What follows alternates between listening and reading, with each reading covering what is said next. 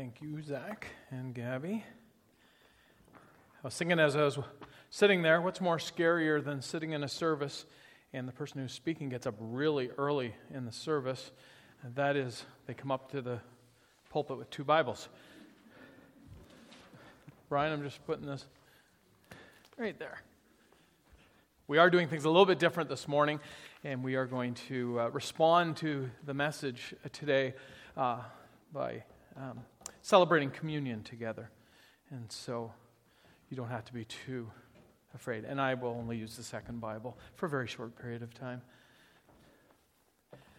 Something quite different happened this week. I was uh, sitting in the office of uh, a gentleman who I share a building with, and uh, it's the middle of the afternoon, and I could hear a bell ringing. And we kind of looked at each other. What in the world is that? And an ice cream truck. It's not that unusual to see a catering truck, like a food truck, show up to a factory area, but this was an ice cream truck. And it came up the driveway, uh, and I'm going, what in the world is an ice cream truck driving up the driveway?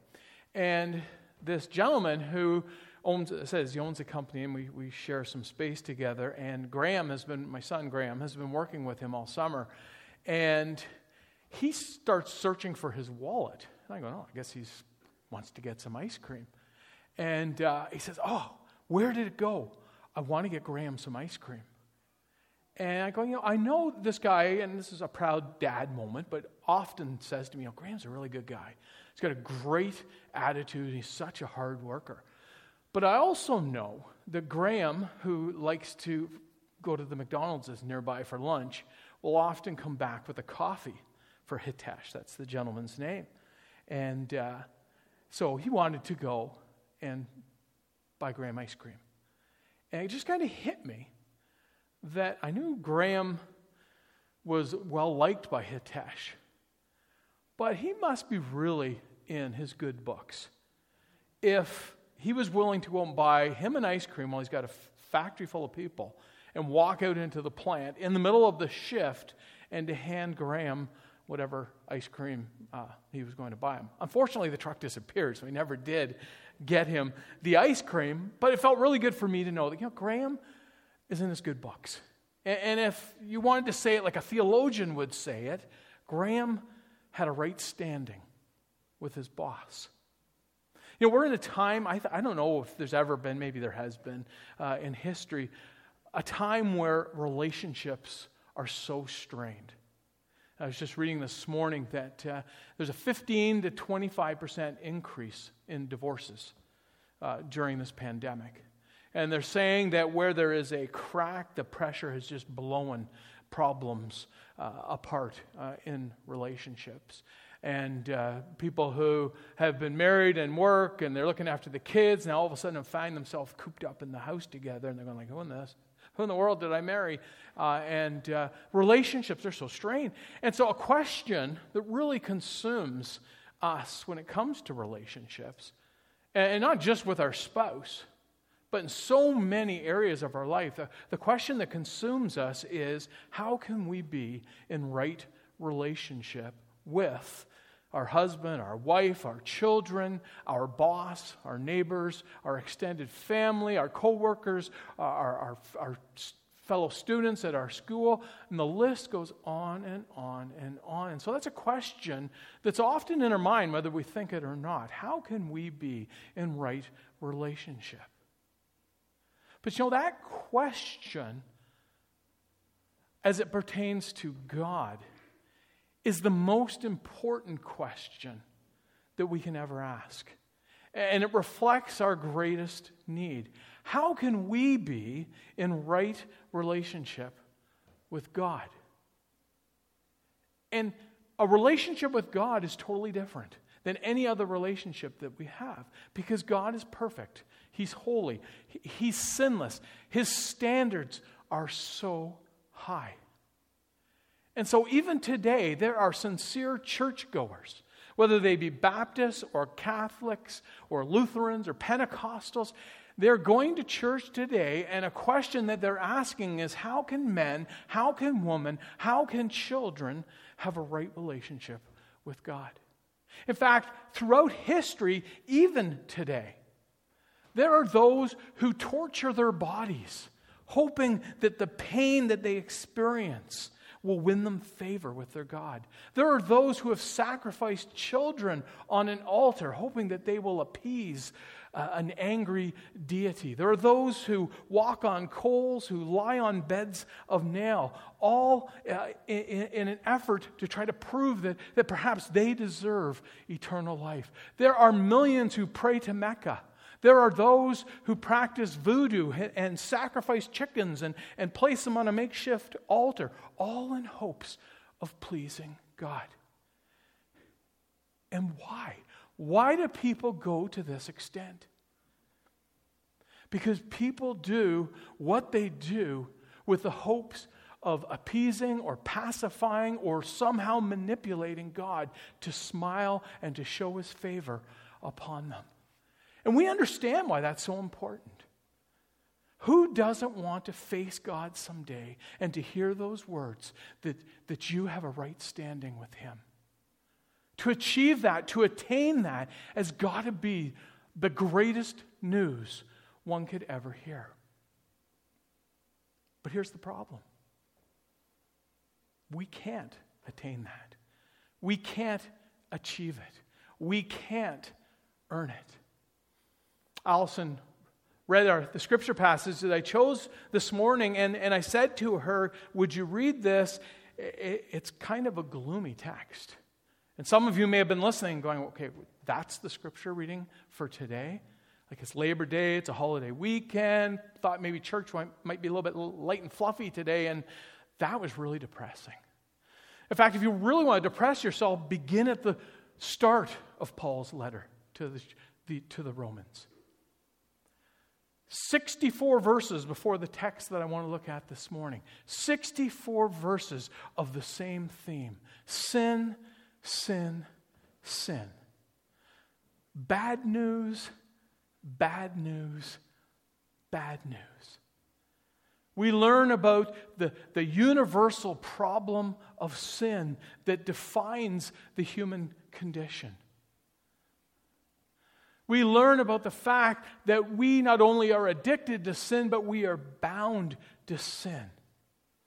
That our situation, our condition, because of sin, has left us hopeless and helpless, deserving judgment. The bottom line as you read through Paul's letter is this that there is this huge chasm or, or, gap between holy God and sinful humanity. And there's nothing that we can do to bridge it. And we might say, Paul, we get the point. Why, for 64 verses before chapter 3 and verse 21? Do you repeat this theme over and over and over again? Well, I think it's first of all, Paul wants to paint a very realistic picture of the human condition of sin, the condition that we find ourselves in apart from Jesus. But I think even more importantly, Paul realizes that if we don't recognize how desperate our situation is, and that there's nothing that we can do to fix it ourselves, we will never turn to God and to grasp on to what He is offering us. And that leads us to the good news. God is willing to do for us what we can't do for ourselves. We can have a right relationship with God. And that leads us to the text that I want to, to consider with you this morning. And if you've got your Bible or you're looking at your phone, uh, turn to Romans 3, verse 21. And I want to go over this good news with you. For some of you, this is going over something you've heard many, many times before, but I think it's so important that we grasp the truth of this passage. Many believe that this passage, verses 21 through 26 of chapter 3, is the heart of Paul's letter. Uh, it's, it, it, it's the greatest paragraph in Scripture, some people will say. To understand it is to understand the central message of Scripture. To be able to grasp it is to be able to grasp God's plan of salvation. And, and to allow it to permeate the hard shell and the pride that we build around ourselves, even as Christians, will humble us and will motivate us towards evangelism. So turn, if you would, to Romans 3 and uh, verse 21. The first question I want to look at is what is this good news? And the good news is this what we can't do, what we cannot achieve, God has provided. And verse 21 reads, But now, apart from the law, the righteousness of God has been made known, to which the law and the prophets testify. I want to go right to the beginning of that verse. Two very small, simple words that we can just quickly read past, but are so important.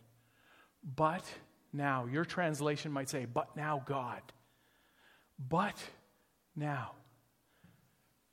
I've already said that Paul goes to great extents to make sure that we understand the human condition. We are not righteous. And that word's a little confusing to understand. I'm going to talk about it in a little bit. But, but, but we are not righteous. We're addicted to sin. We're bound to sin. On our own, we're not even seeking God. We're helplessly and hopelessly lost. We stand guilty for our condition of sin. Which leads us to, to the most important question in this context What's God's response to the human condition of sin? Does he turn his back on us? Does he, does he damn us forever? And Paul throws those two words at us. But now. Couldn't have come at a better time. In fact, the difference between heaven and hell hangs on the meaning and the context of what Paul is going to say after he says, But now. You see, the words but now assure us that God hasn't turned his back on the sinner. But now assures us that God has an answer for even the most vilest of sinner. Paul says, But now the righteousness of God has been made known. Your translation might say, uh, The righteousness from God has been revealed. You know, this phrase, the righteousness of God, is a phrase we come across often in Scripture. And it has different, uh, related, but different meanings. Uh, it could be speaking of the attributes of God, the righteousness of God, His holiness, His justice, His, his perfections.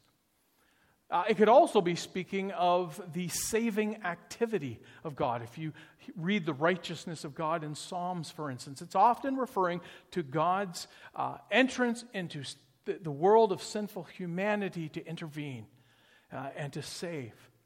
And it also can refer to a status, uh, a state, a position that God gives to those who believe a, a status whereby one is seen as right in God's eyes. Uh, I like how the, the New Living Translation puts verse 21. It says, But now God has shown us a way to be made right with Him. And that should ring in our ears that we can be made right with God. That, that, that God has provided a righteousness for those who can't do that on their own. Because we are not righteous in and of ourselves. And that might be bad news for some people. For those who have been brought up to believe that I, I've just inherited a right relationship with God. I, I go to church. My, my parents are members of so and so church. Uh, I've earned it. It might be bad news for those who are, who are putting themselves to such great lengths, striving to earn this righteousness. But we aren't righteous. We don't have a righteousness of our own. We need a righteousness that comes from outside of us. And Paul speaks of this righteousness of God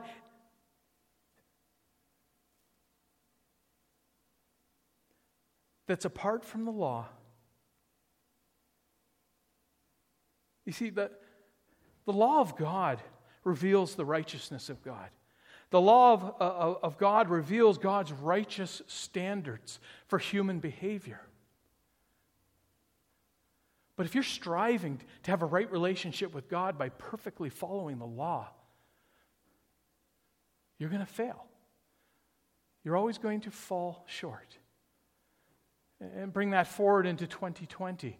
If you're trying to earn and to achieve or to obtain a right standing with God on the basis of your rituals and your celebrations and your church attendance and your baptism and your tithes and your family connections, it's going to fail because you'll always fall short.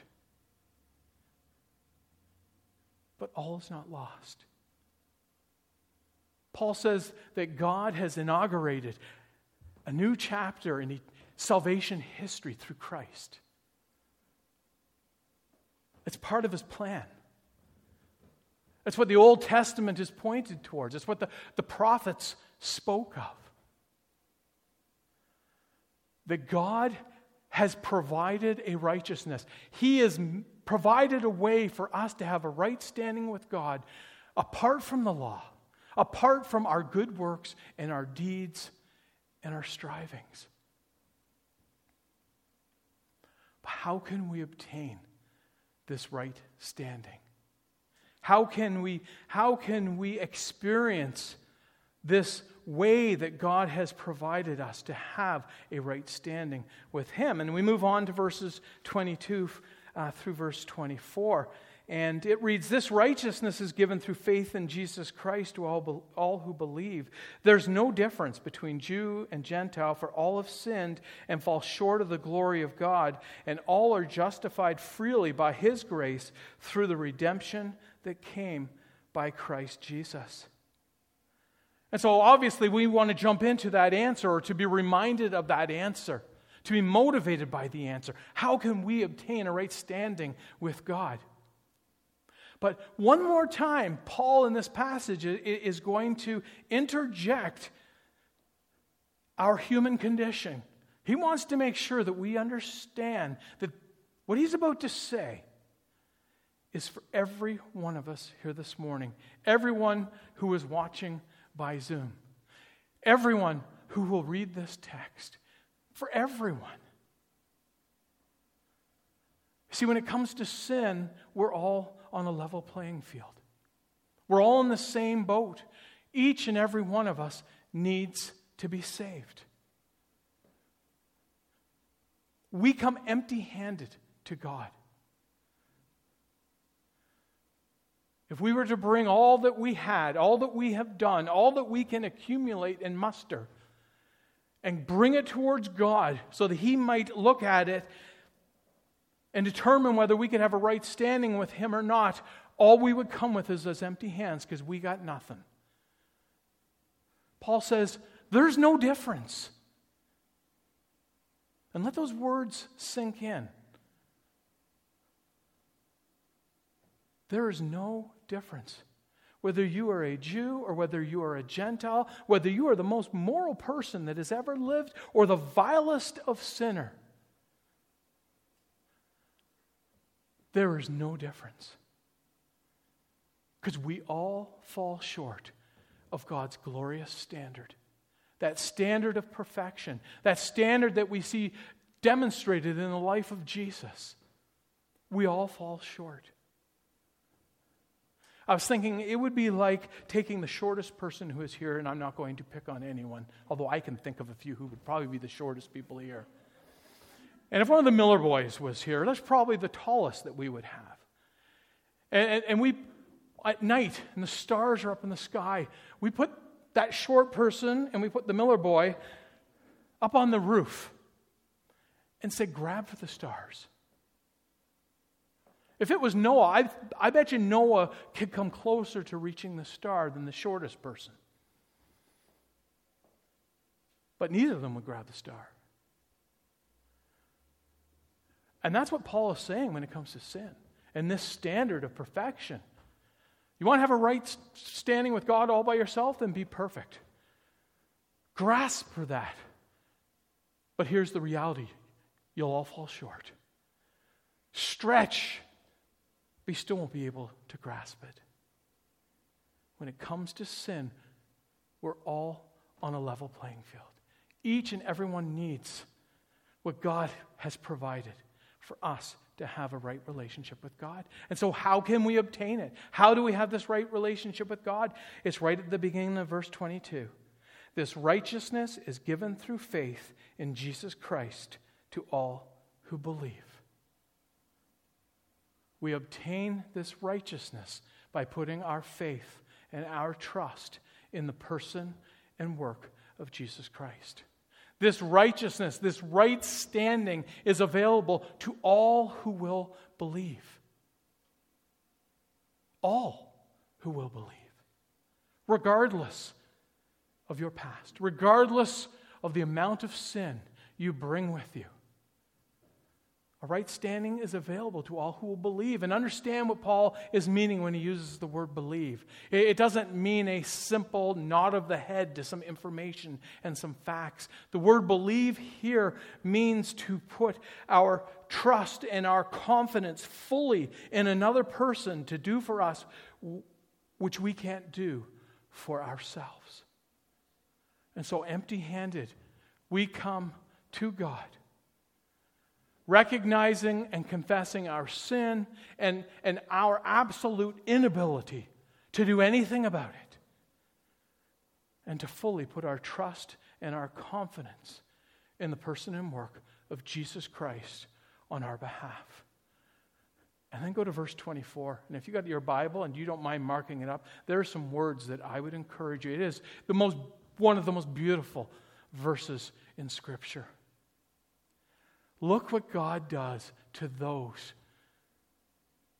who will put their trust in the person and work of Jesus Christ. All are justified. Underline that. Freely. Circle it. By his grace. Underline the word grace. Through the redemption. Underline the word redemption. What has God done for those who put their trust in Jesus?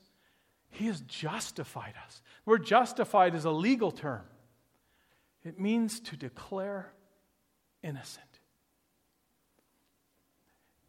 It, it, it means our slate is wiped clean. In the context of God being our judge, uh, the record, record of our sin is forgiven, and, and our record in heaven is permanently altered. And in the eyes of God, he declares us to be righteous. Paul says it's a gift. We are justified freely. The word freely there means for nothing, without a cause, meaning there was nothing that we did to earn what God has done for us through Jesus. We didn't attain it, we haven't obtained it through something that we have done, something that we have said but strictly because of God's grace. God giving us what we don't deserve. And He can do that because of the redemption that comes through Jesus Christ. And the word redemption or the word redeem is a, is a word that comes from the slavery trade. It means to free someone from a penalty by paying a price. And if we were to continue in Romans, we would read that there is a price that needs to be paid because of our sin. In Romans 6, verse 23, the wages of sin is death. That's our price tag because we, as sinners, are enslaved to sin. That's our bondage. We are in chains, and there's a price to be paid. But God sent Jesus to pay that price. And so we have been redeemed. But how can all this be possible? Like, there's some crazy questions that come out of a, uh, of a careful study of this passage. How can, how can the death of one person save so many people that will just put their trust in that one person? How can God simply declare innocence upon those who are guilty? You know the, the uproar in society today when a president or a prime minister or a leader of a nation or a judge pardons someone for what they have done. Imagine this declaring to be innocent those who are guilty. And why can't God just sweep sin under the carpet? Why can't He just choose to forget it? Why can't He just let it slide? Why does it have to take the death of His Son, Jesus Christ, which in some conversations can be kind of awkward to explain that to people? Why? You see, the righteousness of God, His very character, from a human standpoint, creates a little bit of a dilemma. I've shared this many times with you before. God's holy, he, he, He's just, He's pure. And because of that, He cannot tolerate sin. He cannot allow sin into His presence. He cannot allow sin to go undealt with. He must deal with sin. Sin must be obliterated. And maybe we don't understand that concept. I think we understand this concept. We understand in the medical world how important it is that contamination is dealt with. I, have got some very vivid memories, especially of Lauren, my oldest daughter's birth, uh, sitting in, sitting in uh, the garment I had to put on, and they told me to wait outside the, the surgery room um, and wait till I got called in. And I'm standing outside this door, very nervous. Uh, and the two doctors that were going to perform the C section came to the sink that was right in front of me. And uh, I, I, know the rules of properly washing your hand, you know, like happy birthday to me. Happy. Well, they must have sang every nursery rhyme, every song I could think of as they scrubbed and they scrubbed, what seemed like five or ten minutes of scrubbing up to their elbows. And then they were going to put gloves on top. But they scrubbed and they scrubbed and they scrubbed because they understand the importance of getting rid of any contamination. And they know the danger and the, and the consequences of bacteria and germs getting in to another person's body. And so we understand that, and we are okay with the medical profession's wrath against contamination. We'll multiply that by infinity, and that's God's understanding and perspective on sin. Sin destroys and contaminates everything that it touches. And God has to deal with sin. But here's the dilemma from a human perspective God loves the sinner. God wants to have a relationship with the sinner. And so, what's the solution? How can a holy, just, righteous God who can't tolerate sin have a relationship with one who is contaminated by sin? And the solution is found in the cross. Read what Paul says in verses 25 and 26. God presented Christ as a sacrifice of atonement through the shedding of his blood to be received by faith. He did this to demonstrate his righteousness because in his forbearance he had left the sins committed beforehand unpunished. He did it to demonstrate his righteousness at the present time so as to be just and the one who justifies those who have faith in Jesus. The reason I brought this other Bible up, it's the New Living Translation, and I really like how they have translated and paraphrased these last two verses. For God presented Jesus as the sacrifice for sin. People are made right with God when they believe that Jesus sacrificed his life, shedding his blood. This sacrifice shows that God was being fair when he held back and did not punish those who sinned in times past. For he was looking ahead and including them in what we would do in this present time. God did this to demonstrate his righteousness, for he himself is fair and just, and he declares sinners to be right in his sight when they believe in Jesus. How is it possible? The answer is found in Jesus and in the cross, where he put to death the penalty for our sin. And I realize as I finish this message that for many of you, this is nothing new. You've heard this text, you've heard messages like this before. I think it's so important for those of us who have been following Jesus for so many years to be reminded again and again of the message that we have in this text this morning.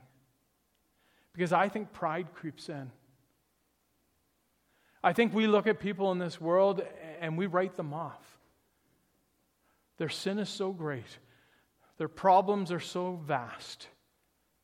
What would God want with a person like that? And yet, when I read this, I'm reminded I was a person like that. And so are you. And we got to remember that God wants a relationship with those that we are tending to write off as much as He wants the relationship with us. And He has offered what can make those people that we write off be able to have a right standing with Him, just as we can have a right standing with Him. And so, my prayer for most of us here, because I know that's where most of us are at, we are on the journey of faith and, and we're following Jesus, is that, that, that we would be convicted and motivated by the words of Paul as we were reminded of the great news of the gospel, the message that we can have a right standing, a right relationship with God through Jesus, and that we would be willing to share that with people. Brian.